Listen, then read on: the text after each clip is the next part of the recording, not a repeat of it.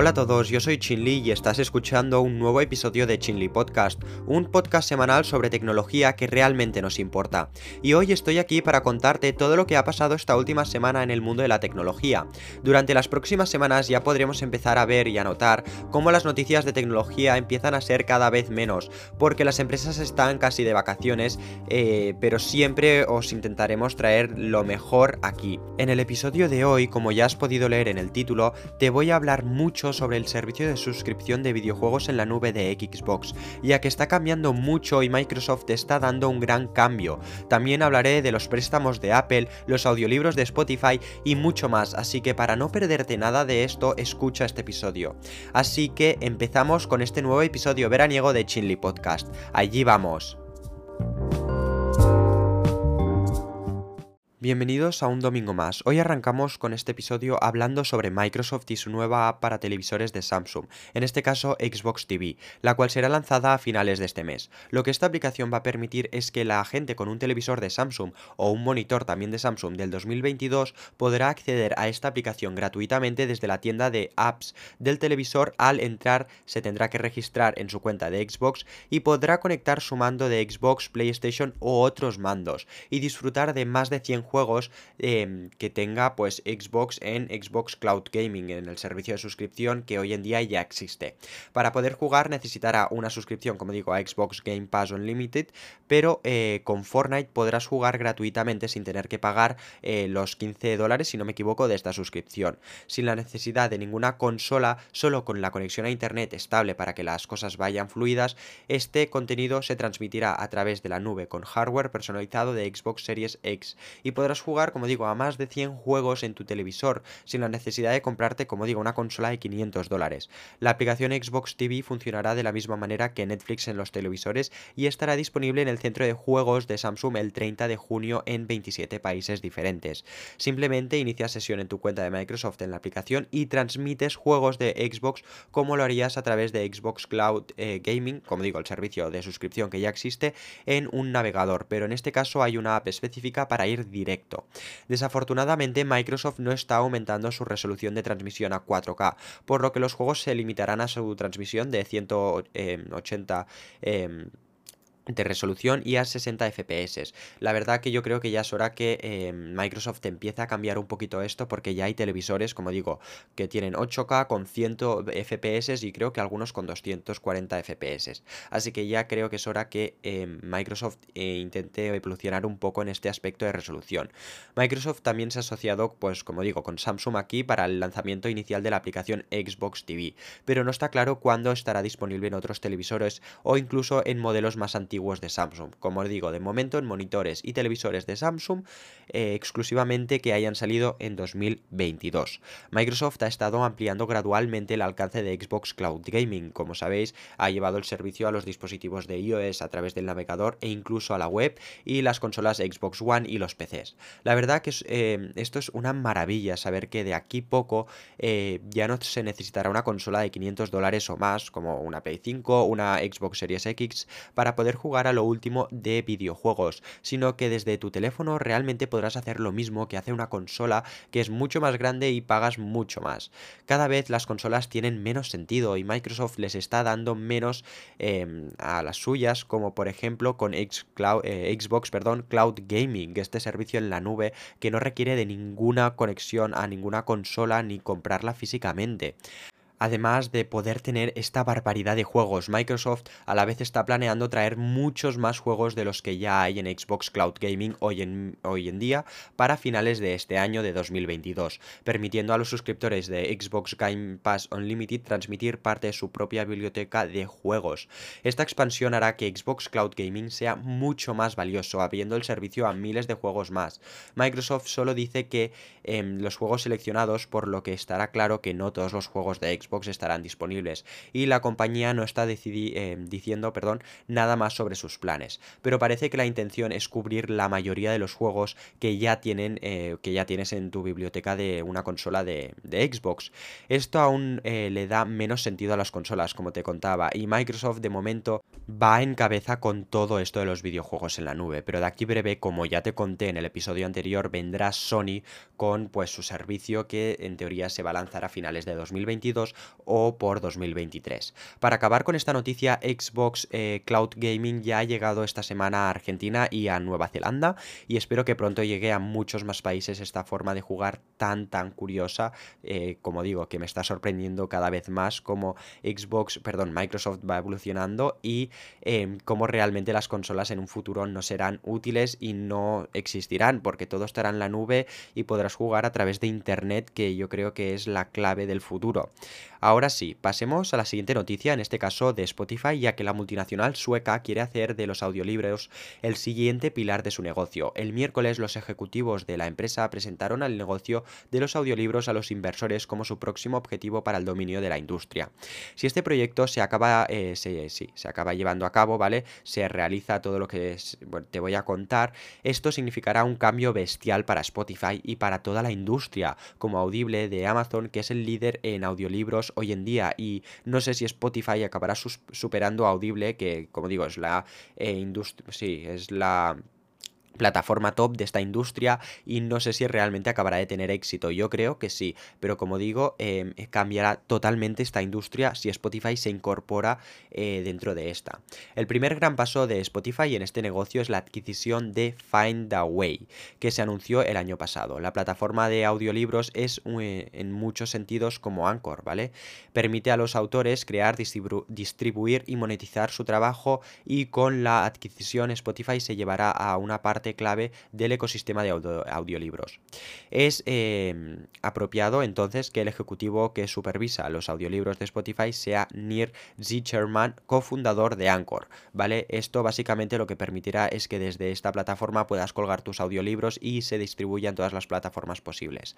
Hoy en día este, em, este podcast yo lo suministro a través de eh, Anchor, que es una plataforma de Spotify separada que te permite pues colgar los episodios y poder que la plataforma directamente te lo suministre pues a Apple Music, a Spotify, a Google Podcast y muchas más plataformas y la verdad que es muy útil ya que lo hace de forma automática sin tú tener que ir plataforma por plataforma colgar tu podcast, ¿vale? Y como digo, ahora mismo em, lo que hará Spotify o lo que está intentando hacer es lo mismo que tiene con los podcasts, pues hacerlo con los eh, audiolibros. Sin embargo, hay una cosa a tener en cuenta, el acuerdo de Find a Way aún no se ha cerrado, se anunció por primera vez en noviembre de 2021, con una fecha de adquisición prevista antes de finales de 2021. Sin embargo, el acuerdo todavía está eh, siendo revisado por la División Antimonopolio del Departamento de, eh, Departamento de Justicia de los Estados Unidos. No está del todo claro cómo funcionará el modelo, pero parece que al menos algunos de los audiolibros serán gratuitos. De los demás audiolibros no sabemos cómo funcionarán las suscripciones, ¿vale? Si se pagará más en la cuota de Spotify normal o será una suscripción separada o una app diferente. No sabemos si, como digo, estará incorporado todo en la misma app de Spotify, si será otra aplicación como por ejemplo Green Space, no sabemos nada de esto de momento, ¿vale? Lo que sabemos, lo que sí sabemos es esta iniciativa que está teniendo Spotify, ¿vale? Ya desde el año pasado y que de momento está teniendo algunos problemas. Por otra parte, todas las plataformas de audiolibros em, cobran a estos bastante las suscripciones o individualmente estos audiolibros no los cobran de forma muy barata, así que ya veremos cómo acaba haciendo Spotify eh, esto de los audiolibros, las suscripciones, si se pagan individualmente los audiolibros o qué se hace realmente, porque no es nada barata la suscripción hoy en día, como te digo. Dejemos ahora atrás a Spotify y hablemos de la red social china número uno, TikTok, la red social la cual parece estar preocupándose un poco más por la salud de los más jóvenes de la sociedad y quieren evitar que hagan largas sesiones de TikTok. Ahora la red social está añadiendo una serie de nuevas características que están diseñadas para evitar que, em, que desaparezcas dentro de su infinita fuente de adictivos vídeos de formato corto.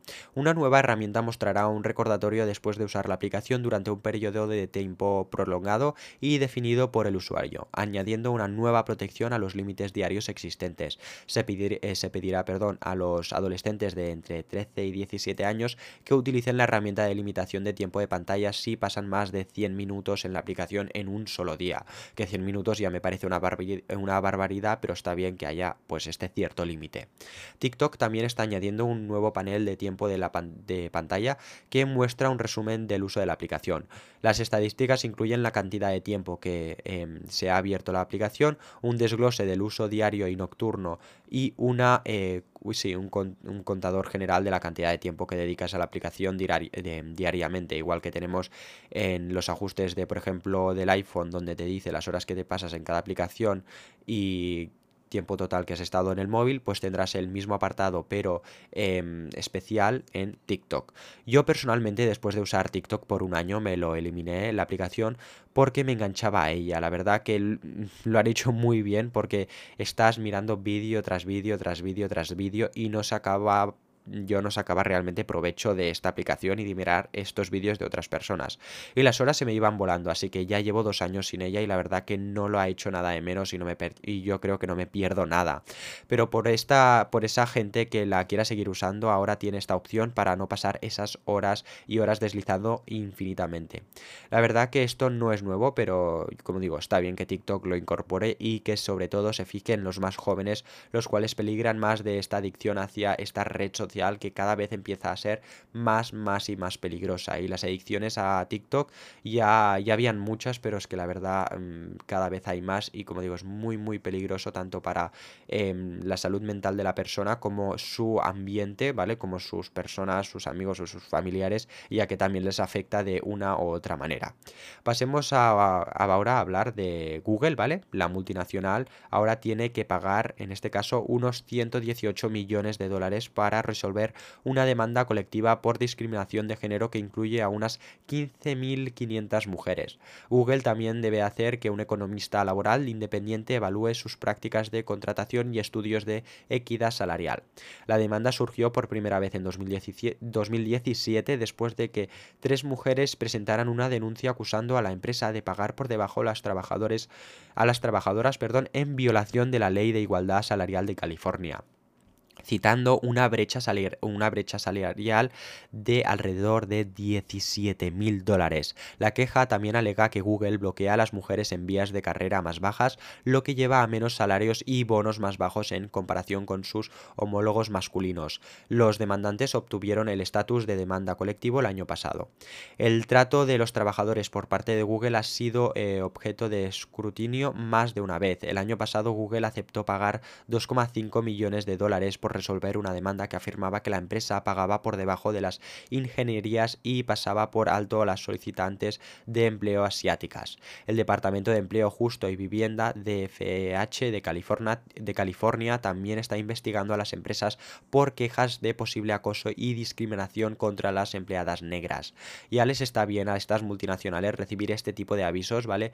No es tanto por la multa, yo creo, porque es que al final tienen tanto dinero que no les va a afectar mucho, sino es más por, para que salga a la luz lo que realmente está pasando y para que haya algún tipo de cambio, aunque generalmente las, las empresas no suelen reaccionar tanto, pero sí que hay algún cambio em, dentro pues de esta empresa. Y me parece bien que esto haya salido a la luz porque yo lo encuentro que es muy muy muy grave que hagan esto con sus empleados, em, ya que además estos empleados hacen que Google siga funcionando hoy en día y que sin ellos Google pues no sería nada, pero bueno, ya veremos cómo se acaba resolviendo este caso, si hay otro conflicto con Google o otras multinacionales, pero como digo, en estos últimos años están habiendo bastantes problemas con estas multinacionales y el trato a sus trabajadores. Como digo, sobre todo en Amazon, en estos últimos años, la verdad que a los repartidores los están tratando muy, muy, muy mal, ya que les dan un salario muy, eh, si tienen un salario muy bajo y tienen que hacer muchas, muchas horas, ¿vale? Hablando de multinacionales, hablemos ahora, como te digo, de Amazon, ¿vale? No hablaremos sobre los trabajadores y sobre em, sus repartidores, sino eh, hablemos donde em, donde ahora la empresa de delivery permitirá a los usuarios de iOS probar virtualmente los zapatos, anunció la compañía en una entrada de blog. Los clientes de Amazon en Estados Unidos y Canadá pueden probarse zapatos para varias marcas como New Balance, Adidas, Reebok y más. En esta prueba virtual los clientes pueden simplemente apuntar su cámara a sus pies y desplazarse a través de variedad de zapatos para ver cómo se ven eh, desde diferentes ángulos. Sin embargo, la herramienta no se puede utilizar para determinar el tamaño del zapato, lo cual también también habría sido realmente muy útil. Si bien la nueva función está actualmente disponible para los clientes de iOS con un iPhone 7 o posterior, Amazon confirmó en su entrada de blog que pronto estará disponible para los clientes de Android. En 2017 Amazon lanzó una función de realidad aumentada dentro de la aplicación que permitirá, eh, sí, que permitía a los clientes obtener una vista previa de cómo se veían ciertos muebles en su espacio. Este enfoque se extendió a la belleza cuando los clientes podrían probar el maquillaje en la aplicación en asociación, en este caso, con L'Oreal. Los clientes de Estados Unidos y Canadá pueden escanear el código QR en el sitio web de Amazon para probar zapatos de forma virtual o buscar el término, el término perdón, Virtual Try On dentro de la aplicación de Amazon en iOS. Eh, ahora solo hace falta eh, que esto se extienda a los demás países y con más modelos de zapatos. Y por qué no, que nos digan la talla que necesitamos en esos zapatos concretamente, porque a veces las marcas tienen tallajes diferentes o eh, pensamos que es una talla em, nuestra talla es una, pero realmente no, y tenemos que devolver el producto y a veces tenemos que pagar envío de devolución o lo que sea. Pues la verdad que de momento lo que han planteado, ¿vale? De Virtual Try On para ver los zapatos mm, lo encuentro bien, para ver realmente pues de diferentes ángulos o en 3D cómo son estos zapatos, cómo te quedarían, pero como digo, lo que le falta es este plus que sería ver el tallaje de tus zapatos. Continuemos y hablemos ahora de Telegram, porque pronto comenzará a poner algunas eh, características detrás de un muro de pago. En una publicación en la plataforma, el fundador Pavel eh, Durov anunció que el servicio de mensajería lanzará su suscripción de pago a Telegram Premium a finales de este mes, dando a los usuarios características, velocidad y recursos adicionales. Durov insinúa algunas de las características que vienen con la suscripción, incluido el acceso anticipado a nuevas funciones, la capacidad de cargar archivos más grandes y pegatinas reacciones solo para Premium. Pero Drop también dijo, em, bueno, dejó claro que las funciones existentes de Telegram se mantendrán gratuitas y que las funciones de pago no afectarán a, eh, a la experiencia de los usuarios que no paguen los em, no paguen la suscripción. Los usuarios no premium podrán ver todo lo que los usuarios premium les envíen, como los em, nuevos, bueno, la, como estos nuevos archivos que se podrán enviar pues eh, con más peso o las pegatinas estas que he mencionado anteriormente. Aunque la suscripción no esté clara, la suscripción, ¿vale? Será realmente útil para esos usuarios avanzados que realmente usan bastante la plataforma y que quieren lo último de lo último, ¿vale? Eh, de momento hay los rumores de que la suscripción costará unos 4,99 eh, dólares al mes y vendrá con muchísimas más funciones, no solo estas que, que te acabo de mencionar, porque para pagar la suscripción realmente han de haber cosas interesantes que haga que la gente se gaste su dinero en ella. En el momento que tengamos más información sobre esta nueva suscripción, ya os lo contaré, pero hasta el momento solo sabemos esto. Si os acordáis, ¿vale? Apple este lunes en el WWDC 2022, ¿vale? En el World Wide Developers Conference, nos anunció Apple Pay Later, donde la compañía eh, va a manejar el préstamo para su nuevo sistema. Comprar ahora, pagar más tarde. O en inglés, Buy Now, Pay Later, ¿vale? Que es como, como se llama eh, lo que realmente hacen con Apple Pay Later. También... Em, se conoce con las iniciales BNPL y no planea transferir esta, em, esta responsabilidad a un servicio financiero externo. Según se informa, la filial de la compañía Apple Financing LLC tiene la licencia para proporcionar servicios de préstamos y permanecerá separada del negocio principal de Apple. El servicio permitirá a los usuarios hacer una compra a través de Apple Pay y luego devolver esa cantidad en cuotas, eh, en este caso cuatro cuotas, perdón, iguales en el transcurso de seis semanas sin intereses, cosa que está pues muy bien para esa gente que no tenga el dinero suficiente en su cuenta para poder pagar determinados productos. Esta no es la primera inclusión de Apple en las finanzas, pero como señala Bloomberg es la primera vez que asume responsabilidades financieras, incluidas las comprobaciones de crédito y los préstamos. Actualmente se asocia con Goldman eh, Sachs para llevar a cabo estas tareas para su tarjeta de crédito con Apple Card, con la firma financiera desempeñando un papel más pequeño pero no insignificante. En el nuevo servicio Pay Later de Apple, la gente tendrá que usar las tarjetas de crédito basadas en Mastercard de Apple que, como digo, son emitidas por Golden, eh, perdón, Goldman Sachs para usar Pay Later. Bloomberg señala que Apple Financing no tiene su propia carta bancaria, así que no técnicamente y legalmente no es un banco eh, de Apple. Según CNBC, Apple realizará comprobaciones de crédito viendo cuando una persona solicite su servicio de pago más tarde. El punto de venta también informa que Apple no extenderá crédito adicional a los, usuarios que, que pierdan los pagos y que tampoco contarán con el puntuaje de crédito general de los usuarios, según se informa. Apple no informará de los pagos perdidos a las agencias de crédito y no claro cuándo permitirá que Apple gaste en los usuarios, pero CNBC, como te contaba, predice que Apple Pay Later tendrá un límite de unos mil dólares, la cosa que está muy bien, ya que realmente no harás compras tan tan grandes. Em, con préstamos, ya que si quieres hacer un préstamo realmente más grande de mil dólares, sí que irás a un banco y tendrás ahí pues em, sus em, comisiones. Pero en este caso Apple no cobrará ninguna comisión, en este caso por debajo de los mil dólares, que sería el tope que nos permitirá eh, pagar con Pay Later. Tampoco sabemos si Apple cobrará una tarifa por retraso o por pagos perdidos, cosa que creo que hará si el pago se retrasa bastante, o cosa que mm, no sé si Apple te cobrará... Em, eh, te cobrará más por pagar más tarde o lo que te, también hay la opción que te haga Apple es que te bloquee la función de Pay Later durante una temporada ya que no has pagado en el en el día eh, y hora que Apple te dijo que tenías que pagar, ¿vale? Desde mi punto de vista veo que hay gente que se intentará aprovechar y que la cosa funcionará, pero habrán algunos problemas los primeros meses, ¿vale? Eh, Pay Later se lanzará primero a los clientes de Estados Unidos antes de expandirse más tarde a otros países. La verdad que tengo muchas, muchas ganas de que se lance Pay Later y ver realmente cómo funciona, si es útil y si hay problemas, así que ya os contaré.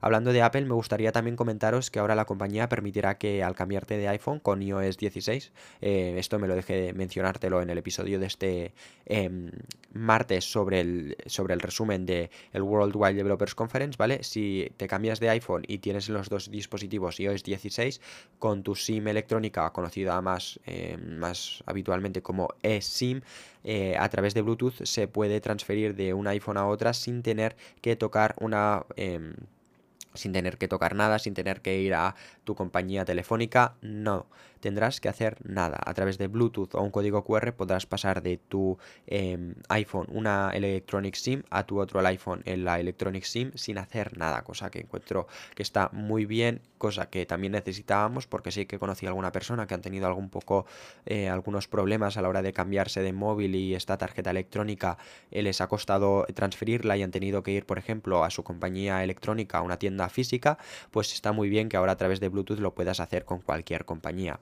¿Vale? Por último, eh, me gustaría hablar de algo de entretenimiento, en este caso sobre Netflix, ya que lanzará la segunda temporada de Squid Game o El Juego del Calamar a Netflix. Según un mensaje del director Wang eh, Dong eh, Hyuk, espero haberlo pronunciado bien, bueno, el director de, em, del juego del calamar, la segunda temporada verá el regreso de Hee Hoon y el misterioso frontman la noticia también dice que el hombre del traje con de, em, de Kiji podría estar de vuelta y que también nos presentarán eh, a Chelo Su, el novio de Young Hee.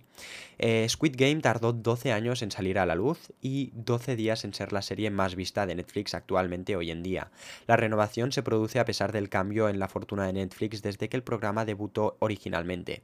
Si bien Squid Game ha sido un gran éxito en todo el mundo, en abril Netflix informó de su primera caída de suscriptores en 10 años. Eso fue seguido rápidamente por despidos y un comunicado de endurecimiento de los presupuestos de producción. Prácticamente en todos los ámbitos, Netflix también se eh, centra en limitar el uso de compartido, em, sí, de compartir contraseñas, ¿vale? Como ya os comenté hace unos meses, y ha dicho eh, a los empleados que lanzará la transmisión respaldada por anuncios a finales de año. Así que sí, eh, finalmente tendremos anuncios en Netflix para que se financie todo esto. No está claro cuándo debutará exactamente la segunda temporada o si ya ha terminado. En una entrevista con Vanity Fair, el director Wang dijo al, eh, al medio que podría ver la próxima temporada de Squid Game a finales de 2023-2024 y que contará con más de... Em, sí, con muchos más juegos diabólicos de los que ya podemos ver en la primera temporada. Así que si esperabas ver en qué tipo de problemas se envuelve Jin Hoon a continuación, es posible que tengas que esperarte uno o dos años, pero que se pasarán rápido y que creo que estará muy bien hecha esta segunda temporada. Hasta aquí ha llegado el episodio de hoy domingo, espero que os haya gustado mucho y gracias por llegar hasta aquí. Nos vemos la semana que viene con un nuevo episodio y eso, nos vemos. Chao, chao, chao.